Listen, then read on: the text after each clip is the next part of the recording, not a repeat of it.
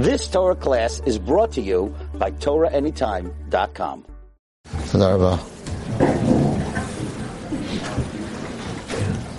It's not true, he never begged. he just begged this time, so I'm finally here.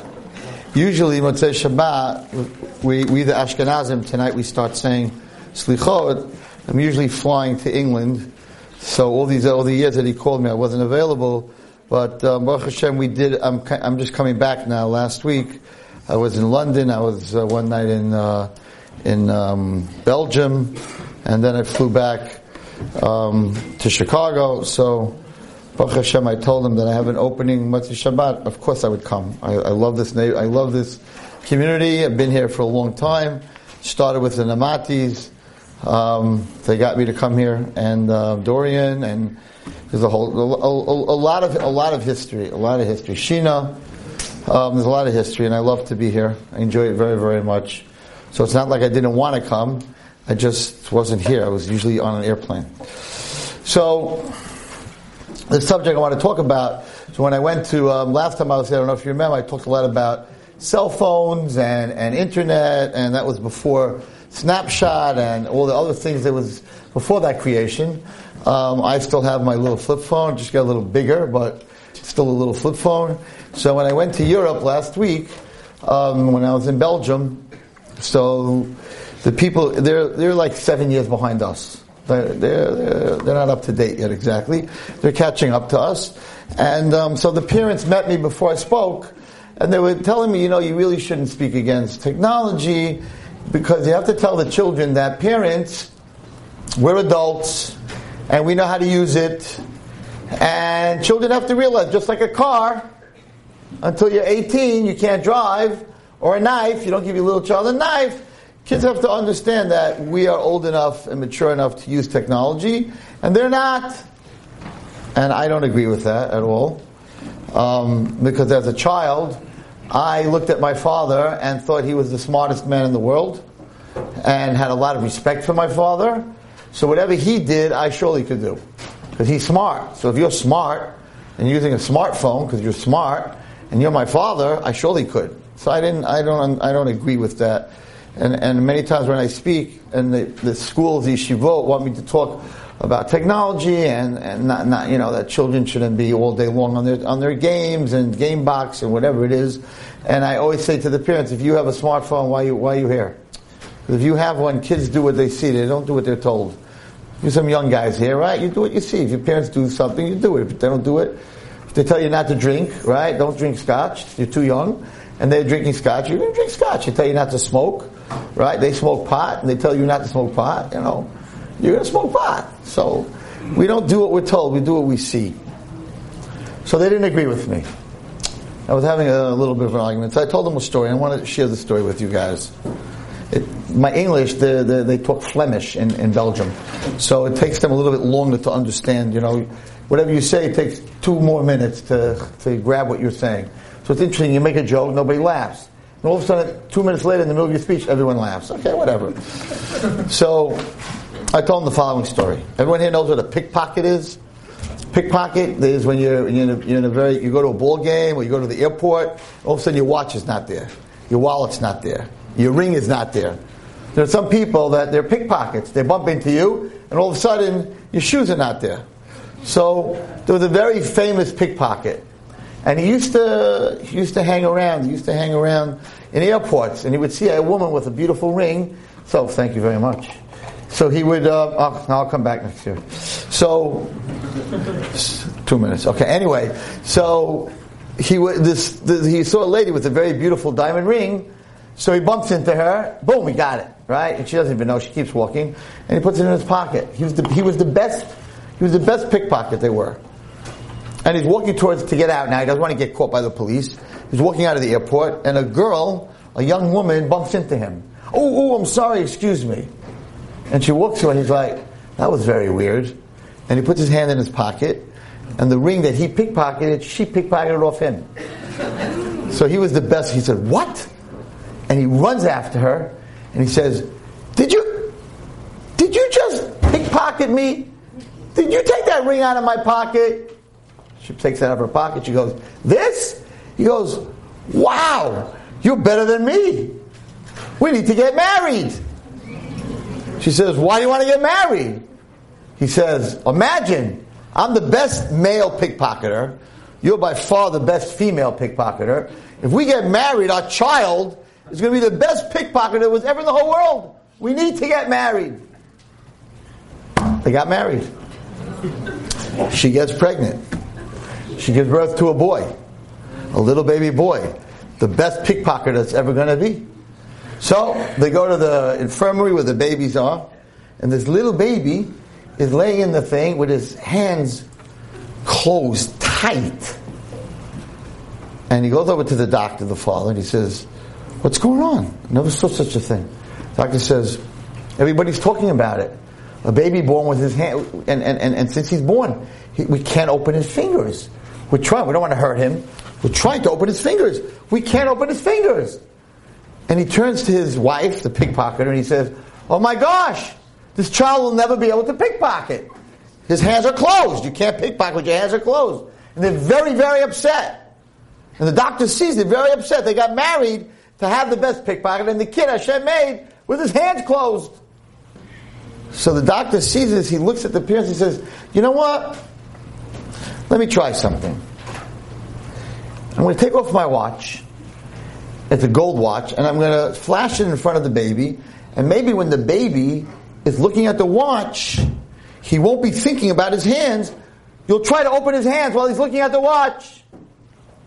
Okay? He takes off his watch, the doctor, and he flashes the watch in front of the baby. And all of a sudden, before they could do anything, the baby opens his hands and the earrings of the nurse fall out. Takes a minute. Don't tell me that kids don't do what their parents do. You understand? It's a story. It's, I, don't, I don't think it's a true story, but it's a good mashal, right? It's a very good mashal. You didn't expect that to happen, you have to admit, right? That's what we do. We grow up to be like our parents. So if we, the parents do the wrong thing, the kids are going to do the wrong things, and after that, nobody said anything to me anymore. Nobody even talked to me in Belgium anymore, but nobody said anything, anything. So I think it's a very important lesson for all of us. Your kids will do what they see. You're a drinker, they'll drink. You're a smoker, they'll smoke. You do things you're not supposed to, they'll do things they're not supposed to. It's called spiritual DNA. And parents have to understand that, that you set an example for your children. And most of us, at least when we're young, we look at our parents like they're God. They're everything. You get into a teenager, you look at your parents, you don't even know who they are. But until you become a teenager, daddy, mommy is like the main thing in the whole world. So we have to be very careful as parents, especially if there are young parents in the room, to be very careful how you behave in front of your kids. You think, actually, he's a little boy, he doesn't understand. They understand, and they follow, and they watch, and they copy. Okay. I want to talk about the month of Elul. It's a week left. That's it. That's it. There's eight days left eight, nine days left for Rosh Hashanah, to the biggest case of your life. You're asking for life. You're asking for parnasa, to make a living. You're asking for health. You're asking for shalom bayis. You're asking for children. You're asking to find a wife, I hope. And you're asking to find a husband, I hope. That's what you want, right? So, this is it. You stand on Rosh Hashanah, Rosh Hashanah Yichasevon, will be on Kippur Yichasevon. It's written on Rosh Hashanah, it's signed on Yom Kippur. How many will live and how many will pass? How many will be in pain? And how many will be able to rest? How many will become poor? And how many are going to become rich? Everything is written. It's a very big day. I don't think people realize. This is it. Rosh Hashanah, that's it. I, Baruch Hashem, have never been in court for a big court case, but I have been in court, in traffic court for speeding, for not stopping at a stop sign. It's happened much young, not now. Someone's looking at me now. I'm talking 40 years ago. But I remember I got a ticket on the um, Staten Island Expressway, which is the worst place to get a ticket. Those Nazi cops with their boots and their hat to get out of that car. You're done. I had badges, I had things, I had all kinds of stuff from the police, from my friends. I took out badges and police things and cards, and the guy says to me, put those away or I'll take them away. I'm like, but my cousin's a policeman, and Josh from Queens, he's my friend, and I'm the rabbi, and And he's like, what does that have to do with anything? So they, they don't listen to anything you have to say, these guys. So anyway, I got pulled over and I got a ticket, Staten Island Expressway. Okay. So the court is in Brooklyn. I go to court and I have a plan, a brilliant plan. When he pulled me over, it was at night, radar, and it's not that far from Newark Airport. And I know the government has a weather forecast for the airport. It's a government paper. And I, it was raining, it was foggy. How he got me on radar, I, I don't understand how he got me. So, you do understand how he got me? Oh, okay. But anyway, looks like the judge a little bit. But anyway, okay. So, so I called up Newark Airport and I got a printed report that the weather, because on the ticket it tells you when you got the ticket, 10:19 p.m. So I asked them what was the weather at 10:19 p.m. They told me raining and foggy. I said, what was the visibility? How far could you see? No visibility. It was really, it was very bad weather. Okay, I got a printed report, hoping that the cop, the policeman, the highway guy would not remember what the weather was like. So he gets up, speeding, radar, he reads the whole thing, the radar, the identification, X6, da, da, da, and I'm sitting there and I mamish have butterflies in my stomach because you're sitting there in court and you have all these policemen lined up on the side, and every single guy that walks up, the judge goes, guilty, five points, four points, $175, that, right? Everybody's guilty. Everybody was guilty. I'm hoping that he won't remember the weather. So the policeman gets up, he says the whole story, and I get up, he says, any questions for the officer? I'm like, I have one question. Yes, what's the question? Sir, what was the weather like when you gave me the summons. He looks in his notes, he's, they have these paper, he's looking. He goes, It was a very beautiful, clear night. And I'm like, Yes! I said, What would you say the visibility? Like, how many miles visibility? He says, It was a clear night. I could see you clearly that it was your car, not a different car, right? And, he's, and I'm like, I got this guy so good. I said, Really, sir? Could I approach the judge? Now my butterflies are gone and I'm like an eagle. Like, I got this guy, and I'm going to make him look so stupid in front of the whole court. And I walk up, I say, I say, according to the National Weather Forecast, NWF, this is a legal paper from Newark Airport. There was no visibility. The road was, it was raining. It was very bad, right? And that all the cops that are on the side, they're looking at this cop, they're like, whoa, Jewish kid, you know, I, I beat you, I beat him. And I'm standing there with a big smile in front of the judge. He's like right over there. And he says, Guilty! Guilty! I'm like, What? Guilty! What speed? Six points, $250, go to the clerk, uh, and the cop is smiling. They're all smiling because you see, in that court, it don't matter what you say. So I said, "Sir," I said to the judge, "Sir, he had the weather totally wrong." He says, "But his radar was totally right. At the end of the day, you were speeding. I don't care what the weather was like." Next. Now let me tell you, everybody on Rosh Hashanah and Yom Kippur, you got a lot of stories and a lot of excuses. But at the end of the day, the Satan, who whispered in your ear to do what you weren't supposed to do, he's got the radar. He's got a picture of what you did. He's got a soundbite of what you did. And when you get up there and you make up all your stories, he just says, Good story. Did you eat non kosher? I don't know. Really, you don't know? Play the video, and you see the person. What you cannot get away with it. You cannot get away with it. And that answers. Now you're all sitting there, right? Well, you came. You should have stayed another five years. You came to Great Neck to scare us, to tell us we can't get away with it. Is Hashem that kind of judge?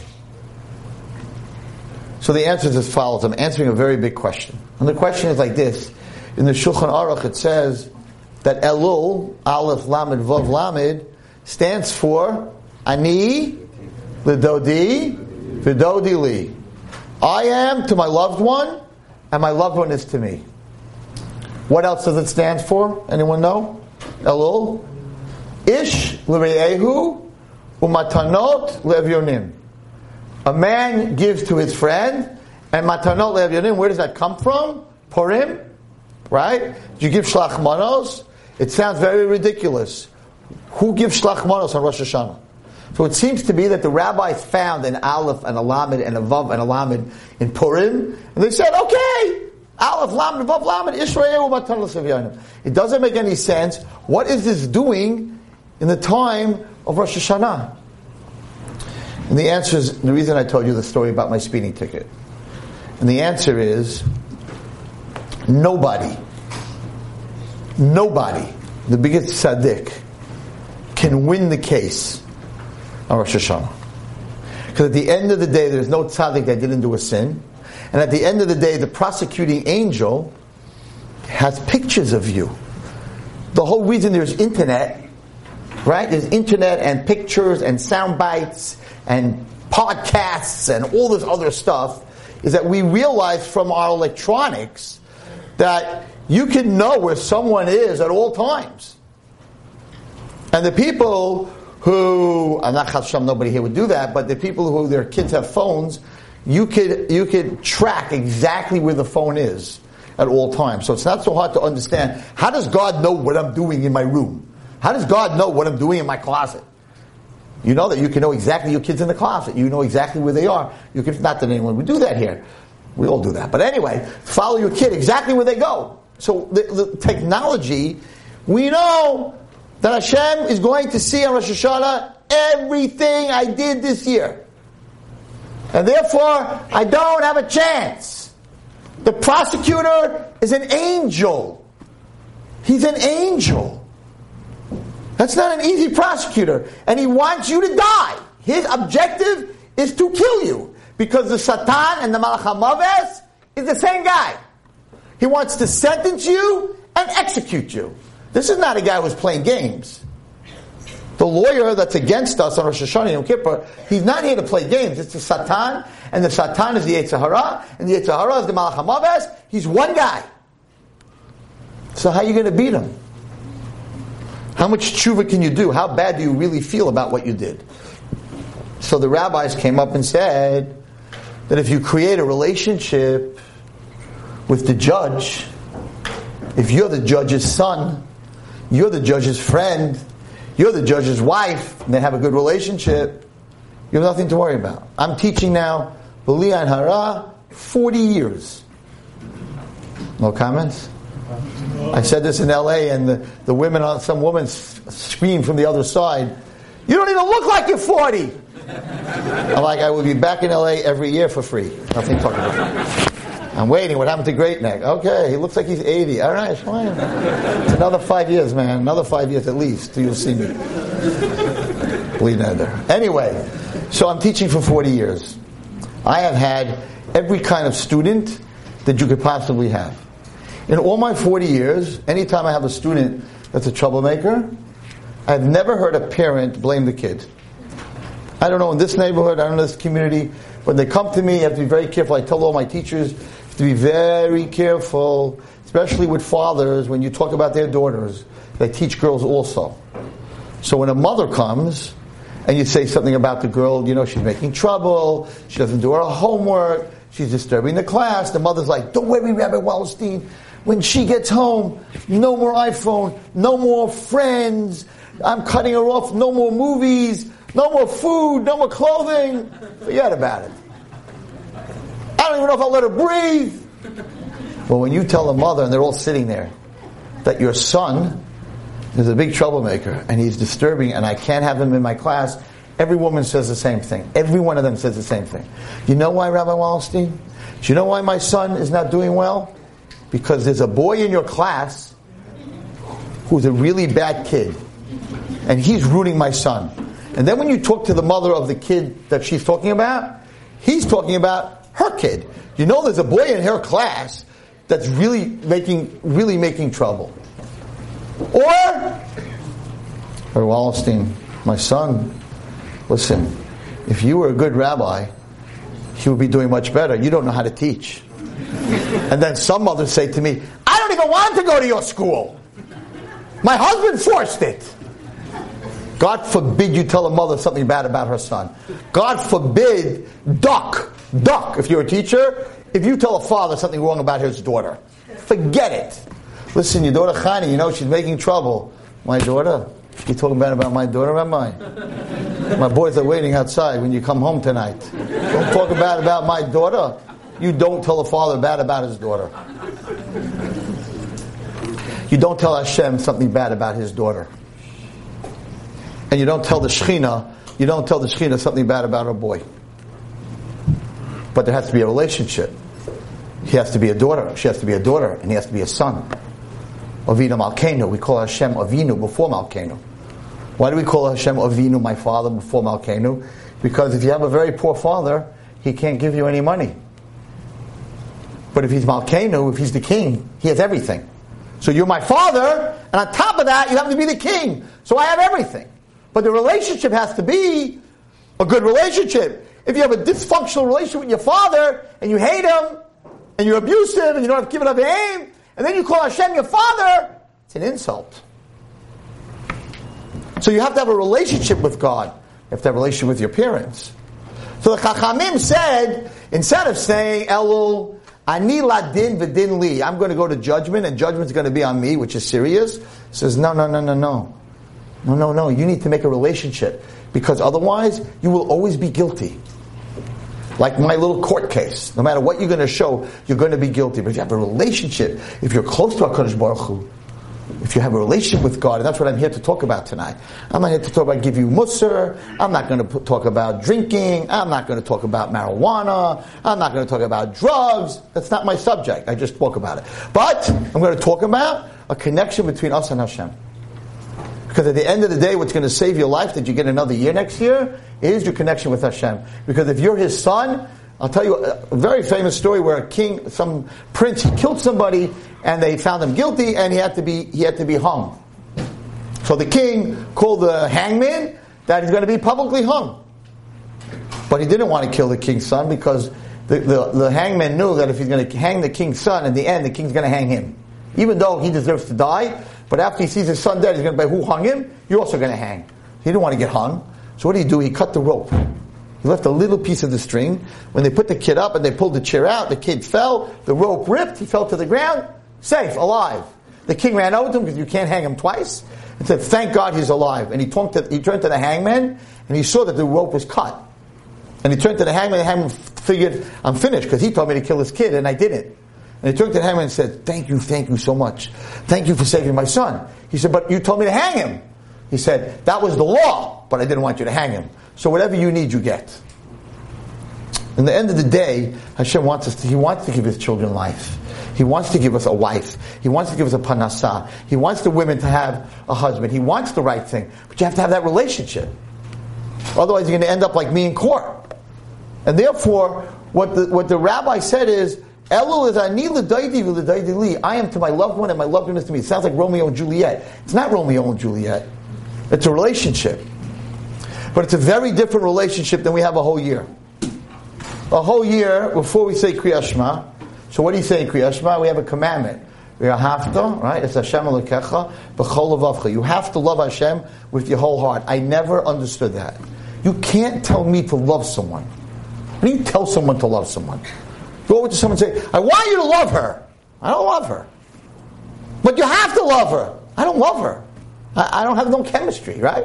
So how could the Torah tell you you have to love God? And the answer is amazing. And it's very important, by the way, in relationships altogether. I deal with a lot of kids that don't have relationships with their parents, and I deal with a lot of husbands and wives that don't have very healthy relationships.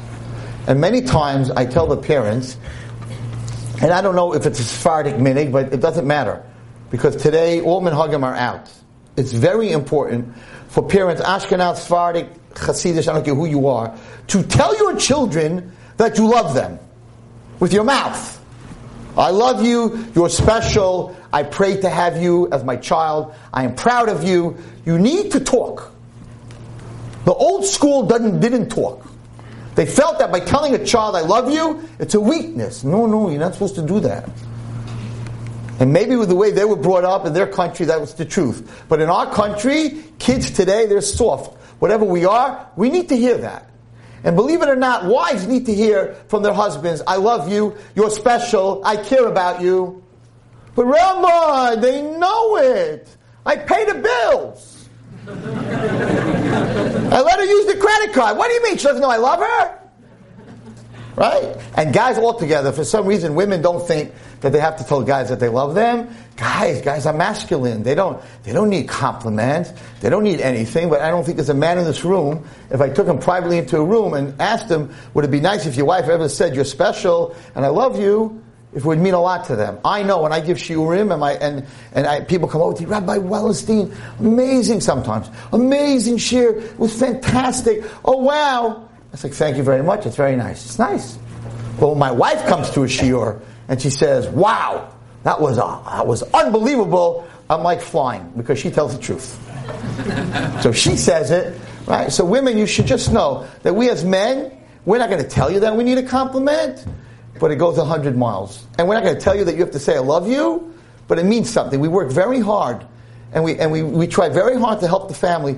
Every once in a while, it's nice to get a, "I love you" or "I thank you," and the other way around. Women work very hard to bring up your families.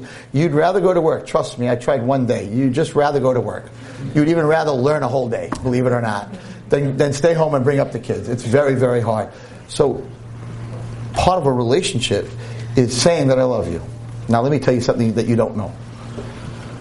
Before God can ask us to love Him right? Well, have to in Kriyashma. Whether you're Svardi or Ashkenaz, the bracha that you make before Kriyashma in the morning, Haboche ba'amu Yisrael ba'ahava. You make a bracha and you say that God chose us with love. So first God says, I love you. And then he says, now you need to love me. God says, I don't have a right to ask someone to love me unless I tell you first that I love you. At night, before we say Kriyat Shema at night, Baruch Atah Hashem, Ohev Amo Yisrael. Again, Hashem says, I love my nation Yisrael. And then he asks us to say Kriyat Shema. He will never ask us to love him until he says first, I love you. It's a very deep, God, God, you hear this, is God. God doesn't ask a human being to love him until he says, I love you. And you want your wife to love you without you saying, I love you? And you want your husband to love you without saying, I love you? God says, I can't ask for that, and you think you could? But in Elul, it flips. Ani lidodi. I am to my master, to Hashem, and Hashem is to me. We in Elul have to say first, I love you. Why?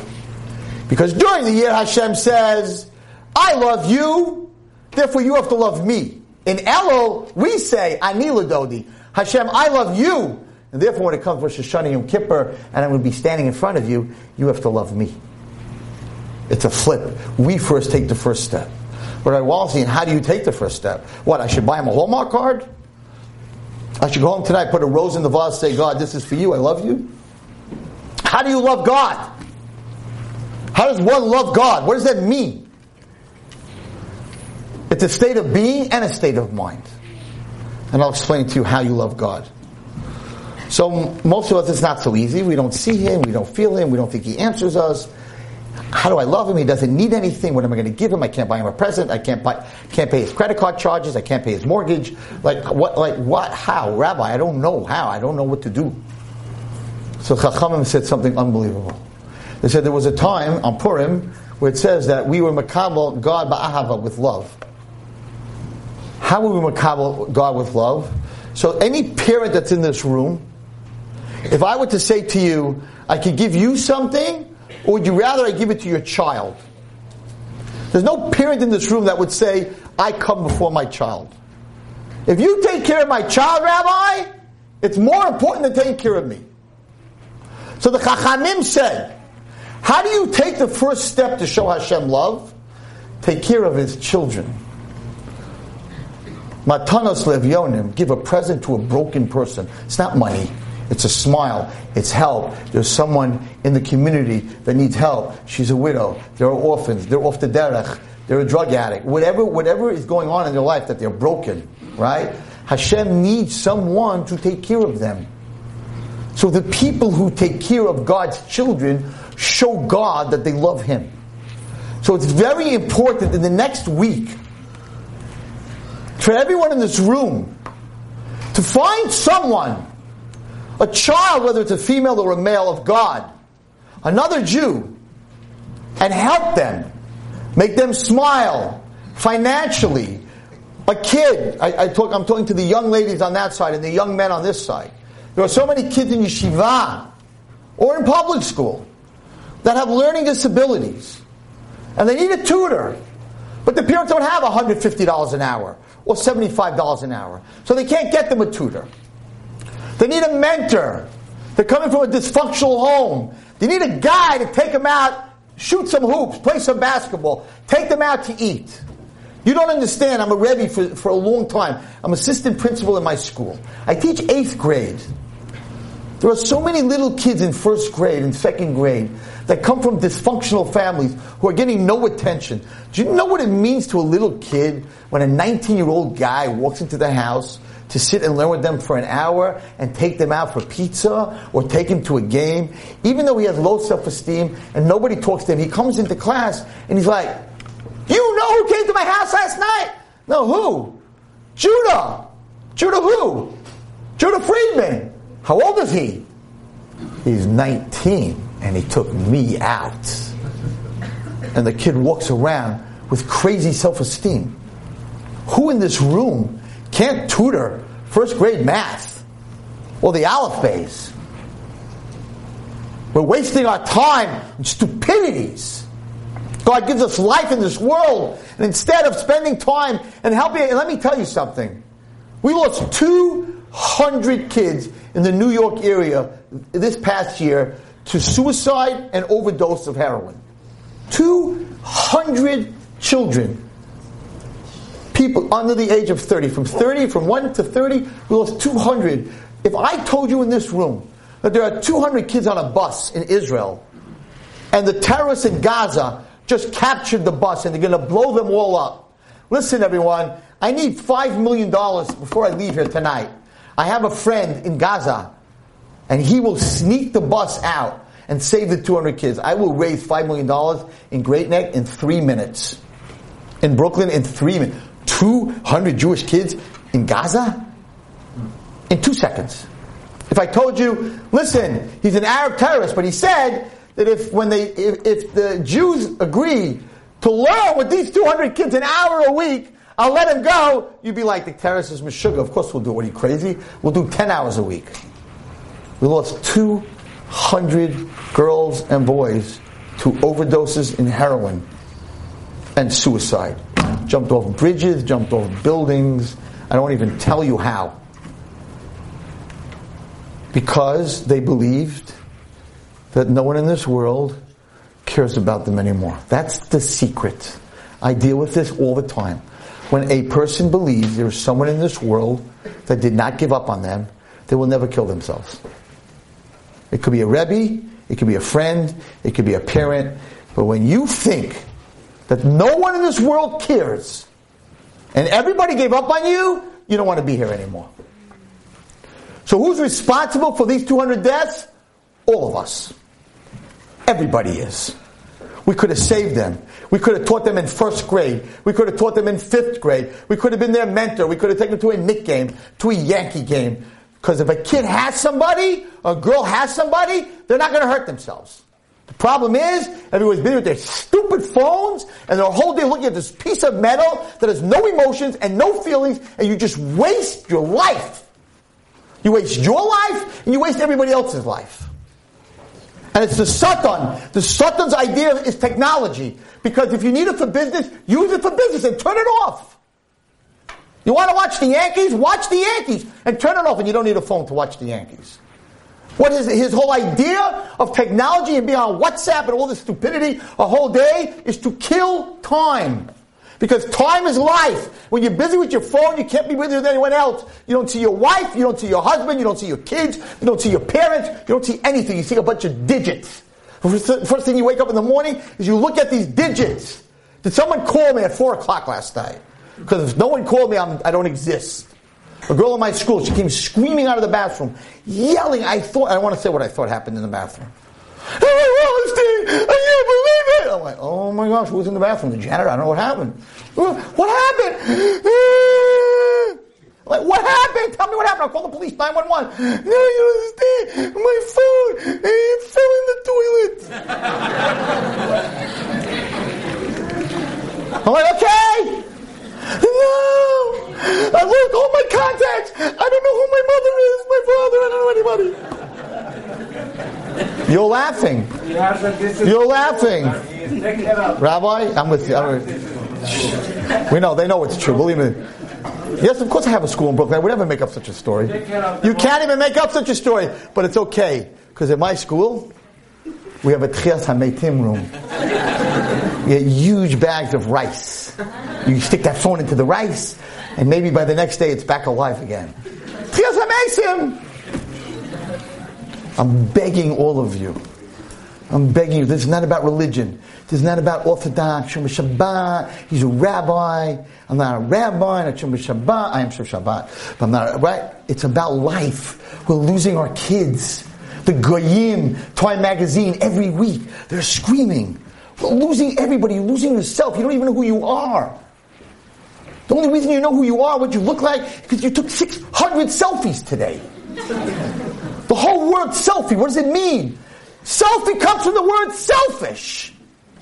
I'm busy with myself. I don't see anybody else. I'm not helping anyone else. Selfie, selfie, selfie. It's all about me. And you used to be happy me growing up. I got up in the morning, I looked in the mirror, I brushed my hair, I knew what I looked like. I didn't have to see myself every two minutes. With all kinds of weird faces. What, what, what are you doing, Meshuggah? That's what you want to look like? See people walking the street. They got these girls. They like, and then you have that stupid thing with the long thing with the mat. You know, we're not. We're out of our minds. We're cracking into. You're in your car. You're in your car. Relax. Put on some music. You're a human being. What are you doing? You're in your car. You're talking. You're in the bathroom. You're talking. There was one kid I was talking to the other day. He flushes in the middle of talking to me. I'm like, Chaim, where are you? He goes, Oh no, Rebbe. Usually I usually I put it I put it on mute. I'm sorry. can't, you, you can't sit on the toilet for two minutes, right? It's not normal. You're laughing. It is so sad because on Rosh Hashanah, what are you asking for? Well, let's break it down for a second. Let's break it down for a second. I don't mean rap. We're not, I'm not going to start rapping. But let's break it down for a second, everyone. Right in the room, we're all chaver, we're all friends. Let, let's break it down for a second. Let's think about this for a second. What are you asking for on Rosh Hashanah? If I went around the room, what are you asking for? What are you asking for, Rosh Hashanah, Mitzvah Hashem? Life. Because all the other stuff, right? Happiness, health, marriage, children, a new car, Tesla, you know, sides go up, like really cool, right? All the things that we're asking for, if you're not alive, it's, it's a waste of an ask, right? You can't have money or health or children or marriage if you're dead. So the bottom line is the thing that the only thing that you're really asking for, general, is life. Then you have all your details. Now that I'm alive, I'd like to get a new car. Now that I'm alive, I'd like to have kids. But the main thing that you ask for is life. What's life? A phone? Life is time. That's it. 60 seconds to the minute, 60 minutes to the hour, 12 hours, 24 hours to the day, they figured out you could do it after my shiur. You could Google it. You have a, over a million seconds of life every year. Over a million seconds. So when you stand in front of Hashem, you're like, Hashem, can you give me a million seconds? Because you don't want to live like half a year. You want to live a whole year. So you're asking for time. So now, if, you're the, if I'm the prosecuting angel, I'm going up against you. Okay? Let's, let's do a little court case for a second. So what do you want, kid? God, I want a year of life. I'm the prosecutor. I'm like, yeah, for what? Tell God what, what you what do you want life for? Um, unlimited minutes on my Verizon. Uh, I want to play Xbox for like ten hours a day. Uh, I want to be on WhatsApp. What's Snap? WhatsApp? What's something? So I'm the prosecutor. I'm like, God, one second. You created a world in six days. On the seventh day you rested. What did you create? You created five senses, things that you could smell, things that you could taste, things that you could see, things that you could feel. Right? We got all five senses, things that you could see. One second, a phone, a technology, you didn't create. God didn't create technology. God created man and gave him the ability for technology. We didn't create technology. How do you know Hashem didn't create an iPhone? Maybe in Rashi on the fourth day, right? Oh, Rashi says he created the apple. He didn't mean the apple that grows. He meant the Apple phone. Some kids believe that. A kid asked me Tisha B'Av, I'm talking Tisha B'Av, I'm crying. I'm talking about the Beis HaMikdash, which was destroyed. It was my shiur a few years ago. And I'm talking, and I got the whole class, and they're all like, exactly where I wanted them. They're broken, and it's Erev Tisha B'Av, and I'm like, but Bezrat Hashem, Bezrat, it's a true story. Bezrat Hashem, Mashiach's gonna come, and the third Beis HaMikdash, I'm a Kohen, right? And I love you Sfardim, by the way, because I don't get to do Bechat Kohenim, because I'm an Ashkenazi Nebuch. And if I would come to your shul, if I come to your shul, I come up, I don't know if they do by the Persians, but by the Syrians, when you come up to do Bechat Kohenim, they have this rose oil, rose water, rose water, and they wash your hands on it, and I smell good a whole day. I'm like, shh, shh. And you do Kohanim, and as you walk down, they kiss your hand. Ashkenaz, you do Kohanim, like, hey, what, what, what took so long? Why'd you go so slow? So I love you guys. You guys, you guys are amazing. You're amazing.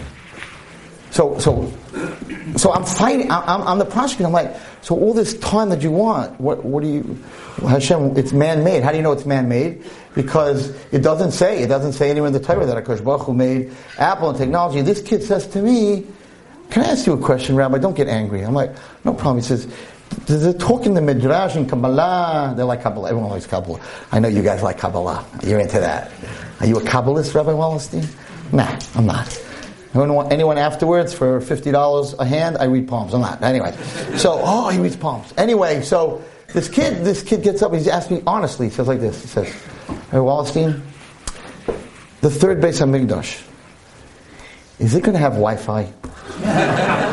Straight up. I said, what? Like, is it going to have like an antenna? And if, if it has an antenna on it, is it going to be made of solid gold or wood covered with gold?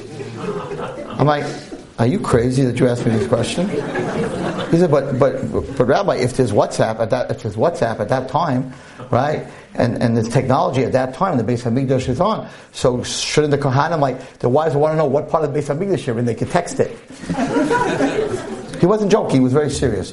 I said, let me tell you, when, when Mashiach is going to come, it's very Kabbalistic. You're not really supposed to tell anybody, but God's going to move the earth. A drop, all the satellites are not going to work. Ha! Ha on all of you. Now, one rabbi got up and said, how is it possible that, that Mashiach is going to blow the shofar, right? And the whole world's going to know. Simple. He's going to do it on WhatsApp. He'll send it out to everybody. No. This is not what's happening the prosecutor is going to say, Why are you giving this person life? He doesn't live in your world. He doesn't smell flowers. He doesn't walk into a fruit store and say, Wow, look at God, He created all these different colors and different tastes for me. He doesn't use his hands and his feet. He uses his fingers to text, but he doesn't use all his senses. He lives in the man made world. He doesn't live in your world. So why would you keep him in your world? So when a person wants to live for next year, you need to cut down on your time and technology. You need to say to Hashem, I love you, I'm a little bit uh, addic- addicted to my technology, but I really want another year of life to live in your world. To make a bracha on a flower, to make a bracha on a fruit, to help another human being. Because that's why I'm in this world. I'm in this world to help your children. Oh, you're in this world to help your children, even if you don't deserve to live, because you are such a sinner. Not anyone in this room, but such a sinner, you don't deserve to live. You deserve to die. But you're helping my children. I need you to help my children. So give them another year of life. So the secret that the rabbis are saying is ani li by helping the evyonim, by helping other people, that will save you when it comes to the din no matter what, because you're taking care of Hashem's children. You're tutoring this little broken kid who Hashem knows if he continues to be broken, the, the root of everything, of children that are depressed and anxious and cutting and suicide and anorexia and all the mental illnesses, the root is low self esteem. Is not feeling accepted, feeling I'm different. Nobody talks to me. No one wants to be my friend. I'm not doing well in school. I'm not smart. I'm not pretty. I'm not a good ball player. I have yet to meet a kid that's heavy on drugs that's a ball player. My first question when I deal with addicts is, do you play ball? They're all like, no. Why? Because a ball player, the adrenaline of, of competition in sports, that adrenaline is better than any other drug in the world. So a guy who's a ball player, who goes out there to play, who goes out there to win, I never did drugs. I was a hockey player. My friends did drugs, they drank, they had girlfriends. I was a hockey player. I thought that I would be in the NHL. I had skates on when I was three years old. My dream, I played with Goyim, I was in a, a semi-college league. My dream was to be a New York Ranger, not to be a rabbi. But I realized into my dream that you don't have any idea what a professional in sports is. We don't even understand the level for a professional to make the NHL. You don't even understand, no matter how good you are. But I knew in hockey, I was a left wingman, that if I'm going to be slow than the other guy, I'm going to get splattered into the wall. And then I'm not going to be the best player that I can be. So I can't drink. And I can't smoke up. And I can't be busy with girls. My girl, my drug was my stick and my hockey puck and hitting that, getting that puck with a 0-0 or a 1-1, 20 seconds left in the game, and, and taking the shot that wins the game, and it's all Wallerstein, and everyone's screaming, and that's your dream as, a, as an athlete. You don't want to just play, you want to hit the winning goal, the winning basket, and, and you're on a high. You don't need to do drugs. And there are so many kids that don't think they're good ball players. There's so many guys in this room that could take a kid to a game, that could take a kid to a park. There's so many girls that could ice skate they could figure ice skate. They could be musicians. Nobody gives them the time. Everyone's busy with everything else. So that kid gets pulled to the side, and that kid starts to feel bad about herself, and then she starts to harm herself.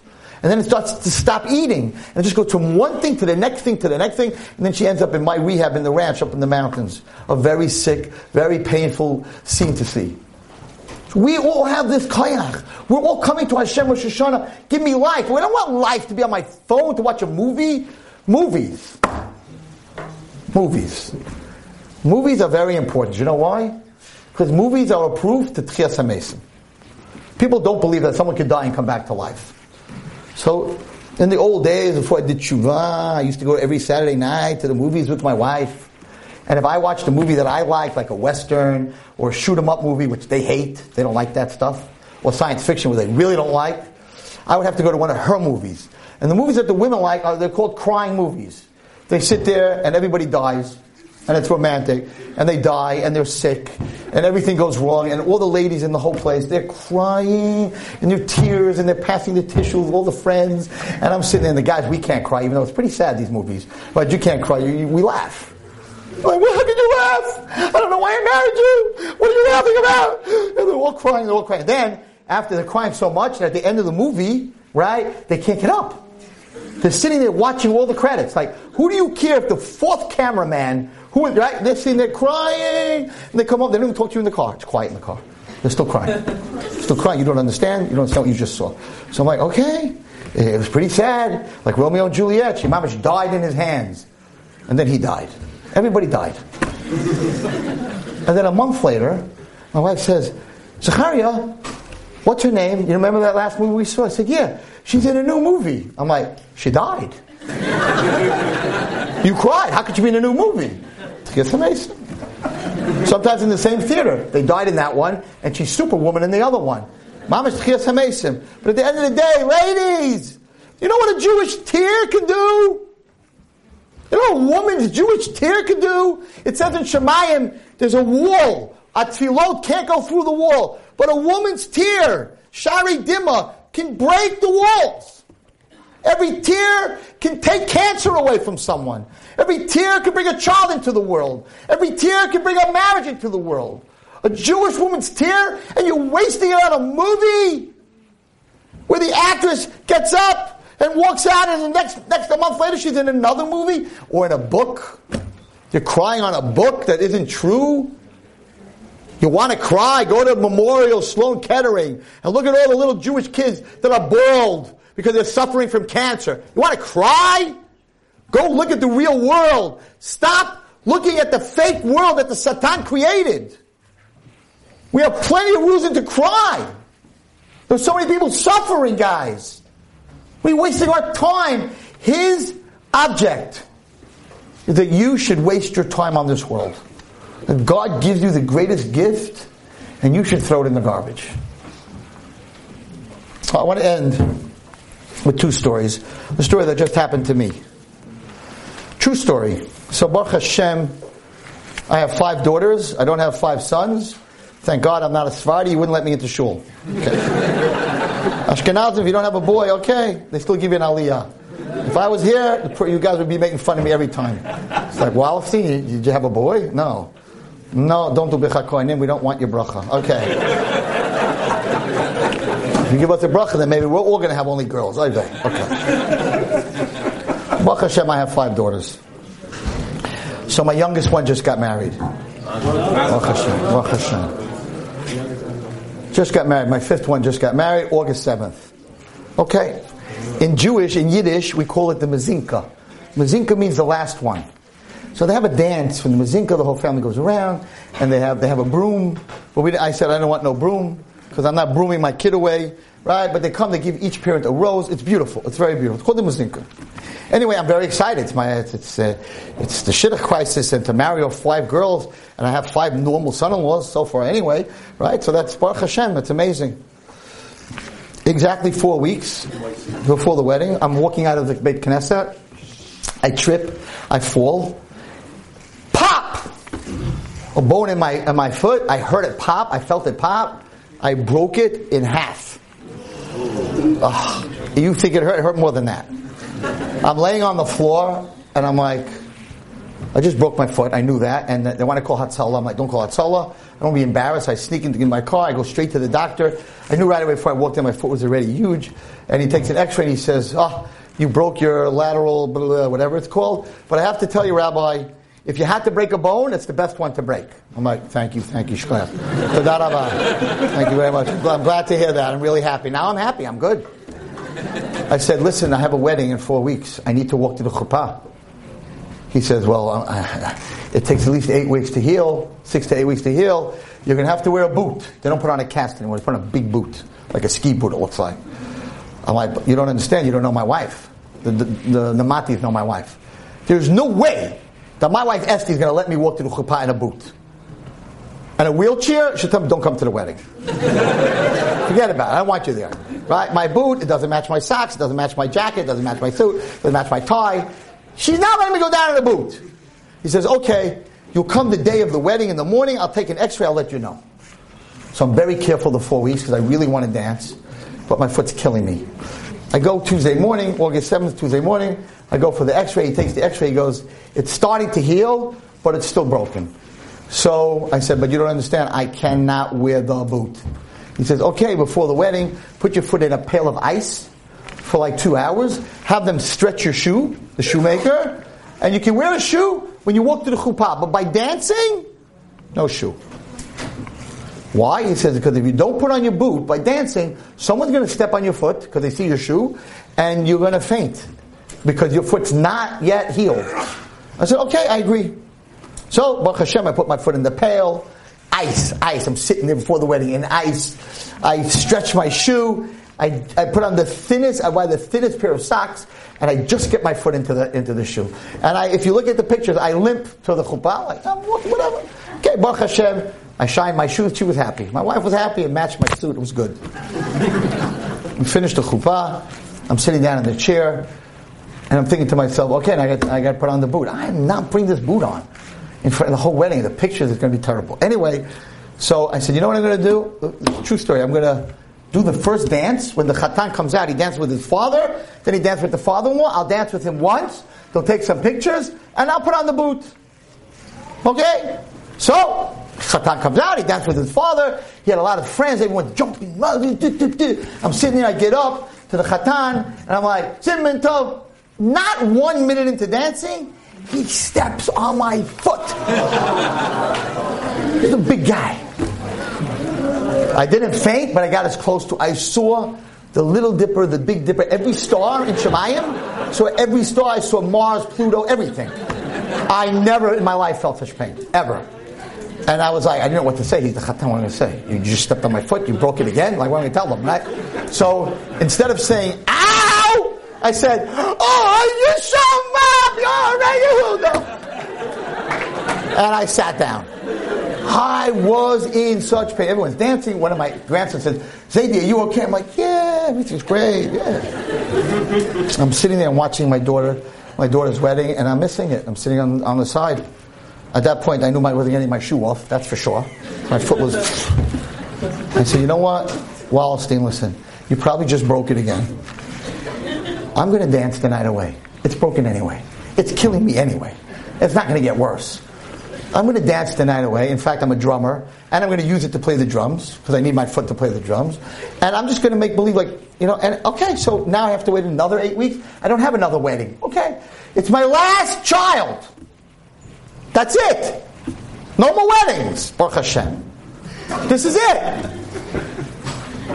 I'm not going to miss my last child's wedding. I want to be in every picture. I want to be jumping up and down. And let me tell you, I danced probably at that wedding more than I danced anywhere else because at that point, it was totally numb, my foot. I didn't feel it anymore. okay, and the wedding, could not get my shoe off. Forget about it. Took me a day. I slept with my shoe on. Looked a little funny. Anyway, that was Tuesday.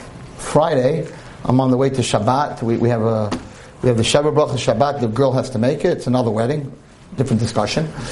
And Baruch Hashem, there's no band on Shabbos. But anyway, and no photography. I saved some money. And there's a girl that I'm very close to, very, very close to. Not my daughter, not my daughter, but no father, dysfunctional family, whatever it is. I've been helping her. She's like my daughter. She's like my daughter. She's not my daughter. She doesn't live by me. And she had called me two, three weeks before the wedding, told me, I got a new dress for the wedding, I got my hair done, I got, I got my hair set up, I got my nails set up, I got my makeup set up. I was like, why are you telling me all this? She's like, because I want you to pay for it. Shalom Aleichem, okay. So she had all this stuff set up, okay? And I'm driving, and I turn to my wife, I'm like, Chani was not at the wedding. She told me she had a dress. She told me, what's going on? Hello? Chani, were you at the wedding? Uh, no, I'm sorry, I couldn't come. Like, you have the flu? What's going on? She goes, no, Rabbi, I didn't call you, but for the last two weeks I'm in very bad depression. I lost 10 pounds. I haven't taken a shower in two weeks. I'm not eating. I cannot get out of my bed. I want to die. That's what she said, excuse me, I want to die. I just want to starve in my bed. I don't want to live anymore. I'm done. And I'm thinking, I said, okay, let me just tell you something. I said, I went to my wedding. He stepped on my foot. I never felt such pain. My foot is swollen. I'm sitting in a chair, and I have every right to say, I'm not dancing. In five years, they'll ask me, why aren't you in the pictures? I have a good excuse. I, uh, I'm sorry I missed the wedding, but I had a broken foot.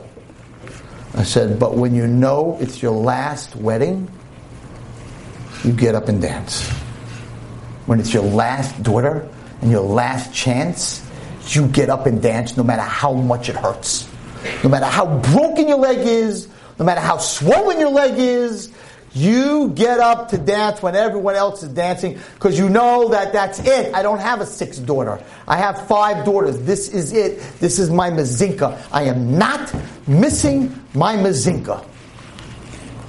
And I said to this girl, I said, Chani, every day when you wake up is your last day is your mezika. You don't know that tomorrow will ever happen. So many people wake up and there's no tomorrow. And when you know that this could be your last day, as much as it hurts, and you're right, you have a lot of dysfunction, you have a lot of trauma, you're right, and I was right. He stepped on my foot, it was broken anyway, I was in pain, I had a right not to dance. But I'm not to get another chance. Therefore, I don't care how much it hurts, I'm going to dance. I said, Chani, I don't care how much it hurts. I don't care how much pain you're in. If you understand that every day of your life is your last day, you're not going to lay in bed. You're going to take a shower. You're going to eat. You're going to pick your chin up. And you're going to make that day the best day of your life. I said, I know what it hurts. It still hurts. I'm standing in front of all of you. And let me tell you, my left foot hurts. And it's swollen. But it doesn't matter. Because I don't know if I'm going to wake up tomorrow. If I'm going to wake up tomorrow, at least I went to Great Neck and I gave a bunch of people a chizuk. So I got to do what I can. Every day by me is my last day. Stop wasting your time with the stupidity. This could be your last day. What are you doing? Use the phones when you need them, and that's it. You got mothers and fathers and children and brothers and sisters and husbands and wives. What are you doing? And you may be right. It may not be the best marriage. And your parents might not be the best parents. And you're having a very hard time in your life. And you have a right to sit in the chair while the world is dancing and not be part of it. But not if it's your last day. If your last day, you can't sit in the chair. If it's your last day, you got to get up and dance. And no one in this world but God knows when your last day is. And my last thought, you have five minutes to sleepless, which is very important. There was a little kid. I could not explain this in England. I tried to explain them baseball. They don't understand what baseball. A bat with a ball. I tried in Belgium. They, they have no idea what I'm talking about. They play cricket, some weird game. I don't know what that is. Right with a stick. They want to know if it's the same. I'm like, no. Crickets in America, they make noise. That's it. That's all we know. I don't know about cricket. So this little boy there were kids who were not athletes. He, he wasn't a good baseball player. And on his block after school every day, they would have a game and they wouldn't choose him in. Ugh, you're no good. Ugh, you always strike out. Ugh, we don't want you on our team. This poor kid was getting depressed and he would come home and he would cry. Nobody chose him in. And his mother felt very bad. And she's about to send him to therapy because he's very depressed and all the kids are playing. They don't choose him. We're not choosing you. You're no good. And her friend comes over and says, you know, I see what's going on with your son. Do you know that there's a bat, a baseball bat, that's called the super bat? And they sell it in Modell's. She says, What's a super bat? He says, A super bat is you just touch the ball, and if you touch the ball, it goes a home run. It goes 500 feet. And if your son just touch the ball, he's going to be like the best player, and they're going to choose him in, and all the other kids are going to play with his bat. If you buy this bat, he's going to be one of the boys. Really? She goes to Modell's. She goes, You have the super bat? Yeah, we have the super bat. How much is it? He goes, $149. Well, how much is a regular aluminum bat? $29. She says, $29, $149. He goes, hey lady, it's much cheaper than therapy. okay. So she buys the bat. She comes home, you can imagine, super bat. All the kids heard about the super bat. She comes home and her little Chaim is there and she says, Chaim, I want you to go out and play with your friends. No, Ma, they don't let me play. I'm no good. No, no, no. I bought you the super bat. super bat, the one that you just touch the ball and goes for a home run. That's right, Chaim. You're going to go out there, just touch the ball. And if you touch the ball, you're going to be the best player there. And he's all excited. Ma, can I see the bat? She takes it out of the bag. Beautiful, big aluminum bat. And she hands it to him. He says, Wow, the super bat. And he takes the bat. Whack! He hits his mother. She goes, What? He goes, That's right, Ma! Whack! Whack! Whack! Starts to beat up his mother with this bat. And her, his mom, she's bleeding. And the, the woman, the, the, the friend says, Are you crazy? Take the bat away. He's beating you up. What are you doing? He's abusing you. She says, No, it's okay. He'll hit me a couple more times. He'll get tired of hitting me. He'll go out. He'll hit a home run. And from then on, he won't hit me anymore and he'll be chosen in. I don't care. It's my child. I'll take a beating for my child. Who, who doesn't take a beating for their child? And the friend says, I, I, don't, I, don't, I, don't, I don't understand. You're letting your son hit you? What, you bought him the bat, so he should be a ball player, and he's using it to hit you? Anyone in this room have any rachmanis, any pity for this little boy? He's an animal. He's a meshugana. Take a bat to his mother after she bought him a super bat? No rachmanis. Ladies and gentlemen, we are that little boy, all of us. Every morning, God gives each one of us a super bat to hit a home run, to come and spend the day in this world and help somebody and do what God asks us to do. He gives us a super bat. He gives you eyes to see, ears to hear, hands to feel, legs to walk, right? A mouth to speak. And what do we do? We take those eyes that he gave us, that super bat, and we look at things we're not supposed to. And we take that mouth and we talk about, we talk back to our parents, we talk nasty to each other, we talk Lashon Hara, Rechilus, what comes out of our mouth and what goes into our mouth, what we eat. We use that mouth to do everything that we shouldn't do. And we keep hitting God. Yeah, He gave me a mouth? Well, look at this. I'm going to eat something not kosher. Whack! I'm going to talk about something I shouldn't. Whack! I'm going to look at girls that aren't dressed. Whack! A whole day. A whole day. That's all we do.